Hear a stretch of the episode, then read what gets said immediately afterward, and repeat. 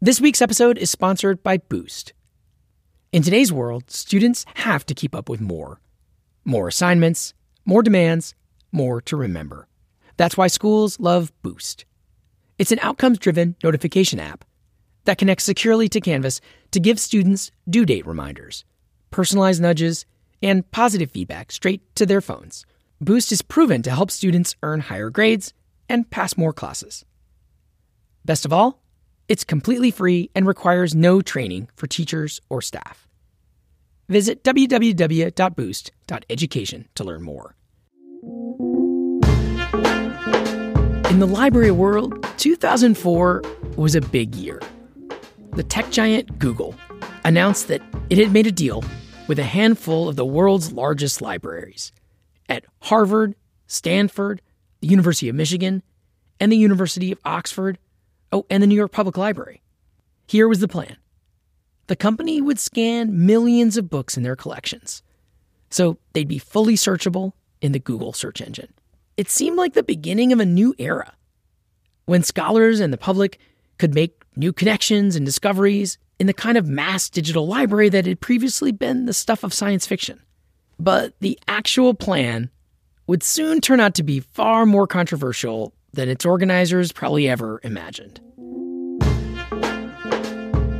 Hello, and welcome to the EdSurge podcast, where every week we look at the future of learning. I'm Jeff Young, the managing editor here at EdSurge. Today we're going to hear the story of this ambitious book scanning project that it started actually nearly 20 years ago, sparked an epic legal battle among publishers, authors, and technologists, and that now seems nearly forgotten. To do that, I connected with Roger Schonfeld, co author of the new book, Along Came Google A History of Library Digitization.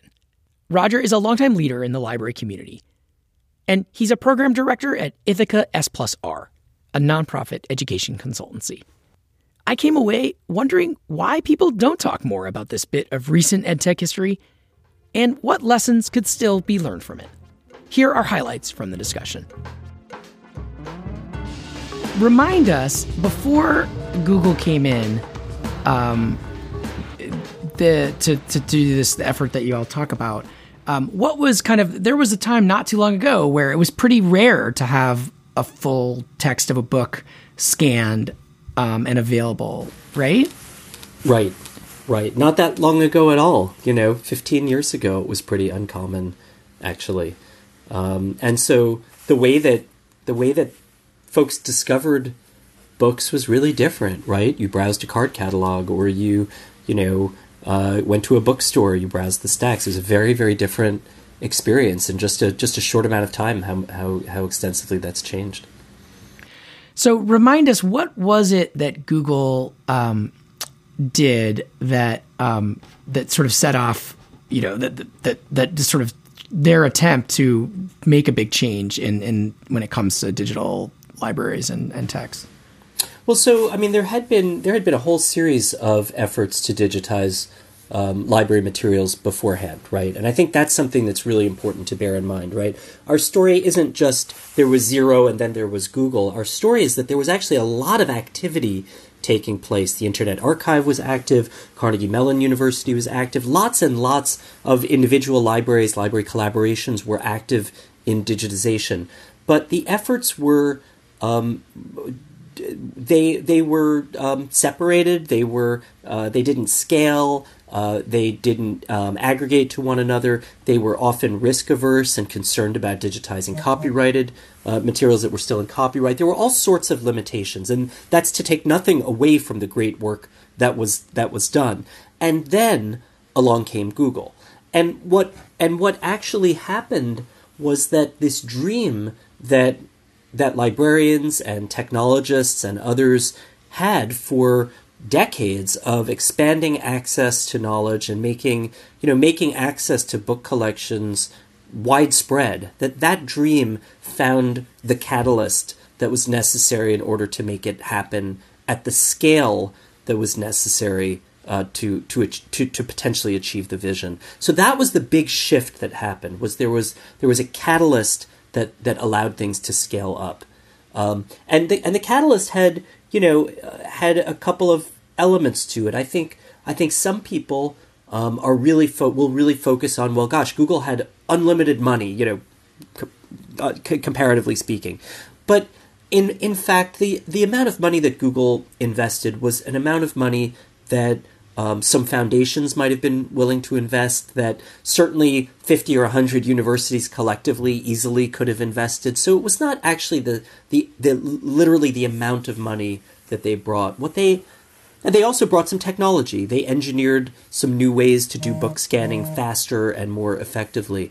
But but i would argue that the thing that google brought was actually a kind of catalytic role of saying this is going to happen and this is going to happen quickly and we're going to work with whoever's willing to do it with us. And they they instead of trying to do something in a kind of consensus driven collaboration across dozens or a hundred major university libraries they said let's find five that are willing to work with us and we're going to use you know secrecy and you know other kinds of approaches to to to get these five to to move on the speed that we want to move on on you know if i can call it this on sort of a silicon valley timeline rather than a more traditionally academic timeline and so the Google Book Project was a big splash when it was announced, as they were going to digitize millions of books at, at a handful of libraries, university libraries, right? Absolutely, and I think it. I think it was a. It was a big splash. I think it was a big surprise. I think for a lot of people, both inside of higher education, it was eye opening. Wow, we could we could do this. This could get done. Um, I think it was also, uh, you know, folks had.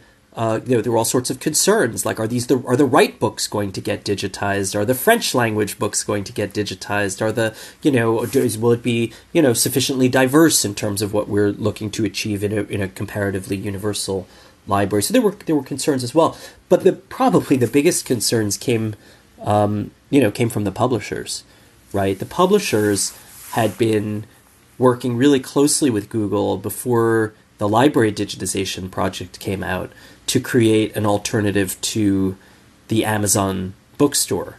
And if you remember back then, uh, you know, everyone was really concerned about Amazon's monopoly uh, in bookselling which which by the way compared to its role today uh, you know amazon was a shadow of its current of its current self back then. Um, and so anyway everyone was concerned about amazon's monopoly. And so the publishers were really really excited that google was going to get into the book discovery and book sales business. And so they had the publishers had all started working with with google on that. Uh, but in parallel google was working with the libraries in secrecy um, and so that big splash that came out well, raised some eyebrows and, and eventually some lawsuits uh, from the publisher and, and author communities. Seems like um, there was a bit of a um, a moment where maybe there could have been more a sense of collaboration, but instead some of the Silicon Valley speed and the secrecy ended up being a. It sounds like it ended up causing some mistrust or or um, ill will maybe among people that might have been otherwise uh, on board. Well, uh, certainly, certainly that might be the case with the publishers. It's hard to it's hard to know about that. I do think that some of the publishers, um, there probably could have been ways to manage um, manage this with the publishers differently. But I think with the libraries and the universities, honestly, I don't think that a more transparent and open approach to this. I mean, this is a very controversial view, I suppose, but I'm not sure that a more transparent and collaborative approach to bringing the universities uh, into a project like this one would have actually resulted in as effective an outcome in terms of the volume of materials that were actually digitized. It might have had other output, uh, outcomes that would have been better, but from in terms of measuring it from from the volume of digitization. I mean, University of Michigan digitized substantially its entire library collection, an enormous research library in partnership with Google. And one of the reasons why that happened, uh, not speaking specifically of Michigan, but the, all of the partners, was a sense that they were special, that Google had chosen them. And that produced, of course, a sense of jealousy by those that weren't chosen.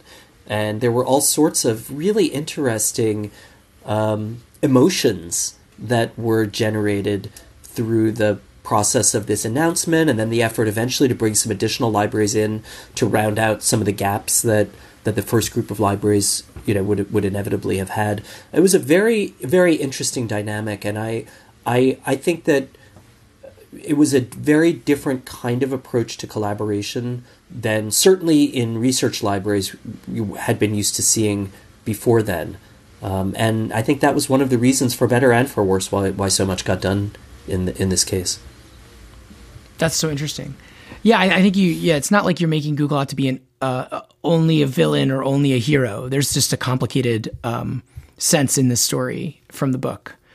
So you do say though in in the introduction that the story of this um, Google book scanning it, it is the story, as you say, of the limitations of disruptive techno solutionism. Um, what, what do you mean by that? Well, I think Google came into this engagement thinking that the problem was a problem of not having scanned enough books quickly enough. Um, which was true. That was a part of the problem. But the underlying problem was a copyright problem. Okay, so in the sense that in the sense that there was a public policy problem, which was that you couldn't just scan all of these books and just do anything with them that you might want. Um, now, Google's approach to copyright at the time um, had Google had been very successful. Google and other search engines had made uh, an argument that they could scan anything on the web on an opt out basis. So anyone's website could opt out of being scanned by Google, but if you didn't opt out, you were automatically in the index. And they took the exact same mindset to a much more settled area of law around, you know, around reproducing published books. And they found that there were some real headwinds. And so this the techno solutionism um, you know, I think as, as as we use that term was really meant to say that it wasn't just a technical problem. Um, there were technical solutions that Google brought uh, in terms of its engineering uh, engineering talents, in terms of its uh, you know ability to drive uh, drive this project forward from a project management perspective that were were substantial improvements on what came before. But the public policy issues were the reasons why no one had previously been willing to invest this scale of resources into scanning because they understood the copyright problems and weren't sure that, that, that there was a, a policy solution. And you know that of course takes us into the, the lawsuits and the efforts to settle to settle those those lawsuits. You know, it's important. I, I don't want to spend too much time on this, but I think our listeners will need to understand the term orphan works, which seems the crux of a lot of, of the challenge here, which is that a library like the University of Michigan holds millions of books. And obviously, there were publishers that put them out. But in many cases, the um, it would be actually a technical challenge to like track down all the publishers and get permission when um, and why is that and, th- and this is the idea of orphan works that there's somehow um, you know it's kind of a a jargony sounding term, but actually I think it's kind of a clever one. What so tell people if they don't know it, you know, what is this idea of orphan works and why do libraries end up having so many of them? Yeah, so so the orphan work problem is the problem of books that are still in copyright as best as someone can tell, but that can't where, where you can't figure out who to ask for copyright from. Okay, they're so not you, in the you, public domain, but they're not in the they... public domain. They're still protected by the law. But you want to scan them. You might even be willing to pay the the rights holder uh, for the right to do that. But you can't figure out who that person is or that company is. So the the way that this happens, right, is that you know we we think today of like oh there's you know a few big publishing houses in the U.S. and then there's a few you know big trade publishing houses and then there's a, some university presses, but in fact there's there's thousands, tens of maybe hundreds of thousands of publishers uh, of of companies that have over the course of time published the books that sit in the libraries. Um, and even the ones that are US based have a long, complicated ownership history. They've merged, they've been acquired, they've, in some cases, uh, they've uh, uh, gone, just gone bankrupt, they've gone out of business. And so when you see that little copyright statement on the copyright page, it says, you know, copyright 1972 by the, you know, such and such publisher, and you say, great, let me, let me Google them and look them up and I'll, I'll ask them for permission, but you can't do that because they don't exist, right? So that's, that's the orphan works problem. Um, in a nutshell. And yet, there is technically a law you're breaking if you just go and do whatever you want with it. Right, and um, and and that's one of the challenges that w- that existed that existed here. Um, so so the publishers that that that you know about, you know, it's just a financial transaction. It's a business transaction. Can you license the rights from them or not? Um, but the publishers that you can't find or don't know about, you can't do that with them. So So it sounds like it's it's funny because I saw in your book you mentioned that in a way Google was seeing this just like Apple did with the iTunes Music Store that they just went to the the music publishers and they made a deal. And um, there wasn't, I guess Google, it seems like, went in with the thought that they would do that, but that it wasn't so simple in this case. It wasn't so simple for for a couple of of reasons, um, and you know, one of one of which is that is that the the yeah the the orphan works were a huge barrier, um, but you know I also think that there are you know there are so many different publishing houses, the complexity of who owns what, what's in copyright, what's out of copyright, how do you even determine um, the the rights? There's a there are the the I, I think for for many observers, even inside of libraries and publishers, this process of of grappling with uh, with these these these sort of legal tussles around the Google project, where people learned a lot about just how complicated this uh, this landscape was is. After the break, what happened after Google rushed in, deciding to just kind of ignore the shaky legal grounds of its library scanning project? Stay with us. Every teacher and parent has been there before. A student with great potential just failed to turn in their big assignment. Now, doing well this semester just became a lot harder. If only you had the time a few days ago to check in and remind them what was coming due. That's where Boost helps thousands of students keep up and succeed. Boost is an outcomes driven notification app. Boost gives students due date reminders, personalized nudges, and positive feedback straight to their phones. Backed by peer reviewed and published research, Boost is proven to help students earn higher grades and pass more classes all while saving teachers and parents time. Boost sends students intelligent reminders about assignments that are upcoming but not yet turned in. And Boost is already used by students in middle schools, high schools, colleges, and grad schools to succeed every day. Boost is completely free for schools to activate and free for students and parents to download and use in the Apple or Android app stores. Visit www.boost.education to make sure your students never miss an assignment again. Now back to the episode. Okay, so Google rushes in and they're willing to spend the money, they're willing to risk the or just go for it with the legal issues. And then they did get some pushback.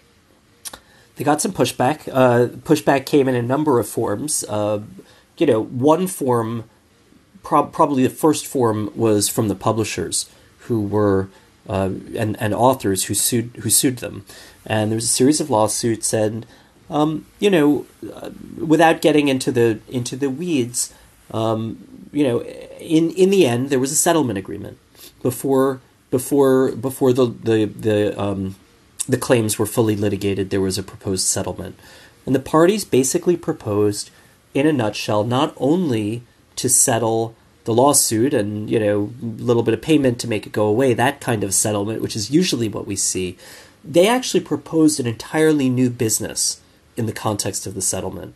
They said look we've got google here who's got all the scanned materials or will soon and the publishers here who own essentially all the rights. And what if we think of the settlement not just as uh, and it was a class action certified lawsuit so if it was settled um, it could be settled on behalf of all publishers, not just on behalf of the ones that were involved directly in the litigation. And so, what if we, what if we put in place the provisions to essentially create a Google operated bookstore uh, as an outcome of the lawsuit. Um, great idea. That's the part that would have actually been perhaps most transformative of the entire process.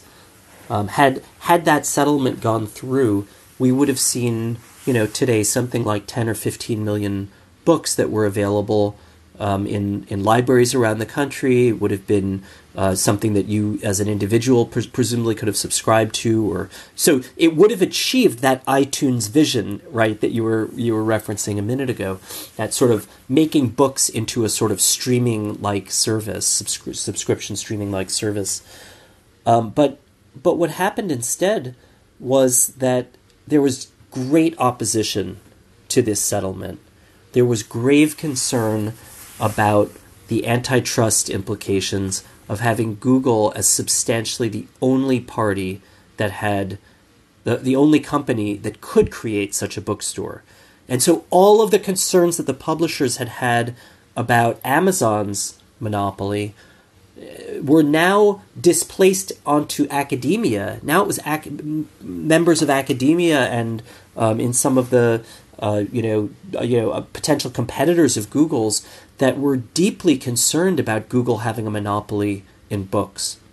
And so there was great opposition. The Justice Department eventually decided to weigh in against the settlement agreement uh, on on a kind of co- competition basis, and the judge in the case rejected the settlement agreement. Very unusual outcome, right, for a lawsuit. Usually, if the parties want to settle, the judge says, "Great, settle." But in this case, the judge said the judge said no. Um, the parties went went back. Google and the publishers went back. They renegotiated a much much lower stakes settlement agreement. And today there is basically no access through Google um, or anyone anyone other than the publishers directly through Amazon on a on a title by title basis. There's no other access to all this knowledge. There's no there's no streaming access to all of the published books in uh, in, in in our libraries. So in that sense, this vision of universal access um, that so many librarians, so many technologists brought into their their work that we document well before Google got involved, but certainly in the Google project, uh, that vision was was not achieved. Lots of good came out of this project, but that vision was not was not ultimately met. Now there have been other, as you mentioned, um, there there have been other entities since since that settlement uh, failed. There have been other attempts to create uh, a centralized um, digital library, um, and uh, there was one. Um, uh, the Public Library for America. I don't want to say it wrong. Digital Public Library of America, and um, it, it sounds like you know, and you, but you note that these haven't really taken off either. And I wonder, it seems like, you know, is it the case that a central um, approach is the right way to go, or or is there something else that could happen? Well, I, I think we don't necessarily need to have a central approach in terms of all the books living on a single server, right? In that in that respect. But I think we can see if we think about iTunes or maybe Spotify is even a better example, those kinds of services, I think we can see the deep benefits in a digital environment of having access to all of the content through a single discovery and access, you know, portal, if you want to use that that somewhat dated terminology. Um, you can see some of the ways that recommendations can get generated algorithmically, that um, search and discovery can get can get improved dramatically. So um, so I think the question that, that we're faced with for um, and, oh, and let and let me just say a single business model, so the customer only has to do business with one provider, right? So the, that was probably the greatest benefit that Google and, and the publishers through that first settlement agreement were proposing was that there would be a single front door for, for all the books, period. And um, and you know, right now we're in a much more scattered environment probably the entity that is doing the most um, uh, uh, uh, sort of focused a- aggregated work today is the Internet Archive, uh, which amassed a you know really substantial collection of books. Um, but you know, I think I think one of the one of the lovely elements of that first settlement agreement that Google had negotiated was that it was it, it, it had it gone through, um, the publishers were on board with it. There wasn't a situation where they were going to get sued for the, for you know going going in that direction. They'd solved the copyright dilemma. It was through a lawsuit, but they actually solved the public policy issue, or at least they thought they had. And uh, we don't we don't have that today. What is your um, outlook then for for where things could go from here? Well, I think what we're seeing is we're seeing in terms of the um, in, in, in, in terms of the consumer market. You know, I think Kindle has. Uh, I don't I don't want to use words like monopoly, but you know, Kindle has an extremely strong um, presence. So the you know Kindle portal has proved to be that single point of access to you know currently available books at at least. Those are are you know provided. Uh, there's a few different models you can use for the Kindle, but you know none of them get you everything for a single single monthly low cost. You know that that sort of thing. Uh, maybe that's okay. Maybe that's actually for the best. On an institutional, there's also a very very important institutional market for books as well through libraries, right? And the institutional market is really really fragmented at the you know at the research library level. Uh, research libraries will often have you know dozens of different providers, maybe hundreds in some cases of different providers for for ebooks. It, it sounds like importantly, um, University of Michigan um, ended up negotiating the rights to have a copy of its own um, its own copy of the files, right? And that and then HathiTrust, this this nonprofit, was born out of that. Um, can you say something about that? Yeah, so so HathiTrust was that's exactly right. So Michigan had the foresight to ask for a copy of uh, all a digital copy of all of the digitized books, and that was the seed. And and the other libraries eventually got that as well. And those those digital copies were the seed of what what eventually came to be called HathiTrust, which at first was just supposed to be a preservation platform for uh, for for the library's copies of the books, and there was a kind of interesting drama around the creation of HathiTrust. It was it shows actually some of the same lessons I think that Google's role as catalyst played in the in in, in, in the in the digitization initiative. Uh, similarly, the University of Michigan said we need a collective place to to store and preserve these digitized books, and the library community should get on board with us. But if you don't want to, we're going to do it ourselves and that was a an uncomfortable dynamic within the library community, very used to kind of collaboration and consensus based decision making, and a little bit of ruffled feathers, a little bit of bad blood that, that happened. But the result, which is more important, the result is that the libraries controlled a copy of all the digital files. And that's a very, I, I can't emphasize how different of an outcome that is than for other kinds of media.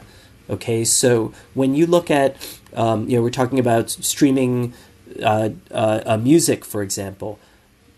Libraries don't control a copy of those files. It's just in the cloud, right? And so here, where HathiTrust exists, HathiTrust has been able to offer a number of really interesting and innovative services on top of that that community control of the underlying digitized files.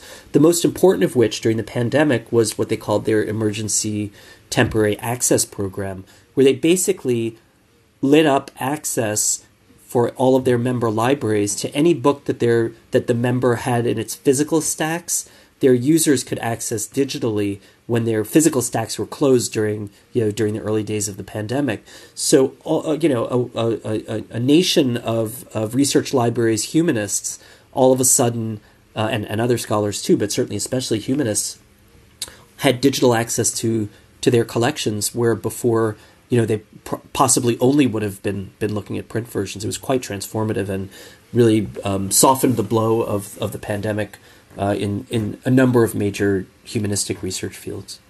I guess uh, what other lessons do you take away from um, from this history that you've documented? Well, I think I think the the lessons that we have taken away are largely about um, collaboration, which we've already talked about. Some of the ways that collaboration can and can sometimes can't work within within within the academic community, and, and I think as well we've taken away some lessons about leadership. I, I think the the ways in which different kinds of leaders contributed or could have contributed to moving the needle forward. The difference between more pragmatic styles of leadership, um, which were ultimately the, the, the more effective, some of the more effective ones that we saw. Um, there were other forms of leadership as well. Um, yeah, so I think there's some really interesting lessons about leadership in this in this story as well.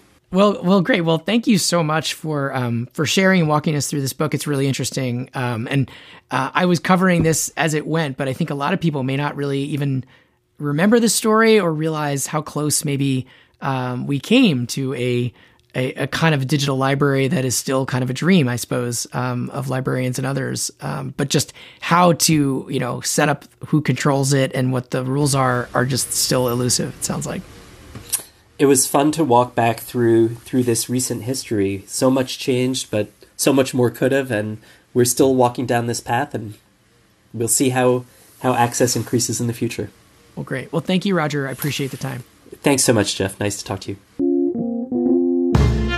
This has been the EdSurge podcast. Every week we do bring you stories like this one. If you like the show, please subscribe to make sure you catch every episode, and take a minute to leave us a rating or a review or tell a friend about the EdSurge podcast. This episode was written and produced by me, Jeff Young. You can find me on Twitter at jryoung or by email, jeff at edsurge.com. We'll be back next week with more on the future of learning. Thanks for listening.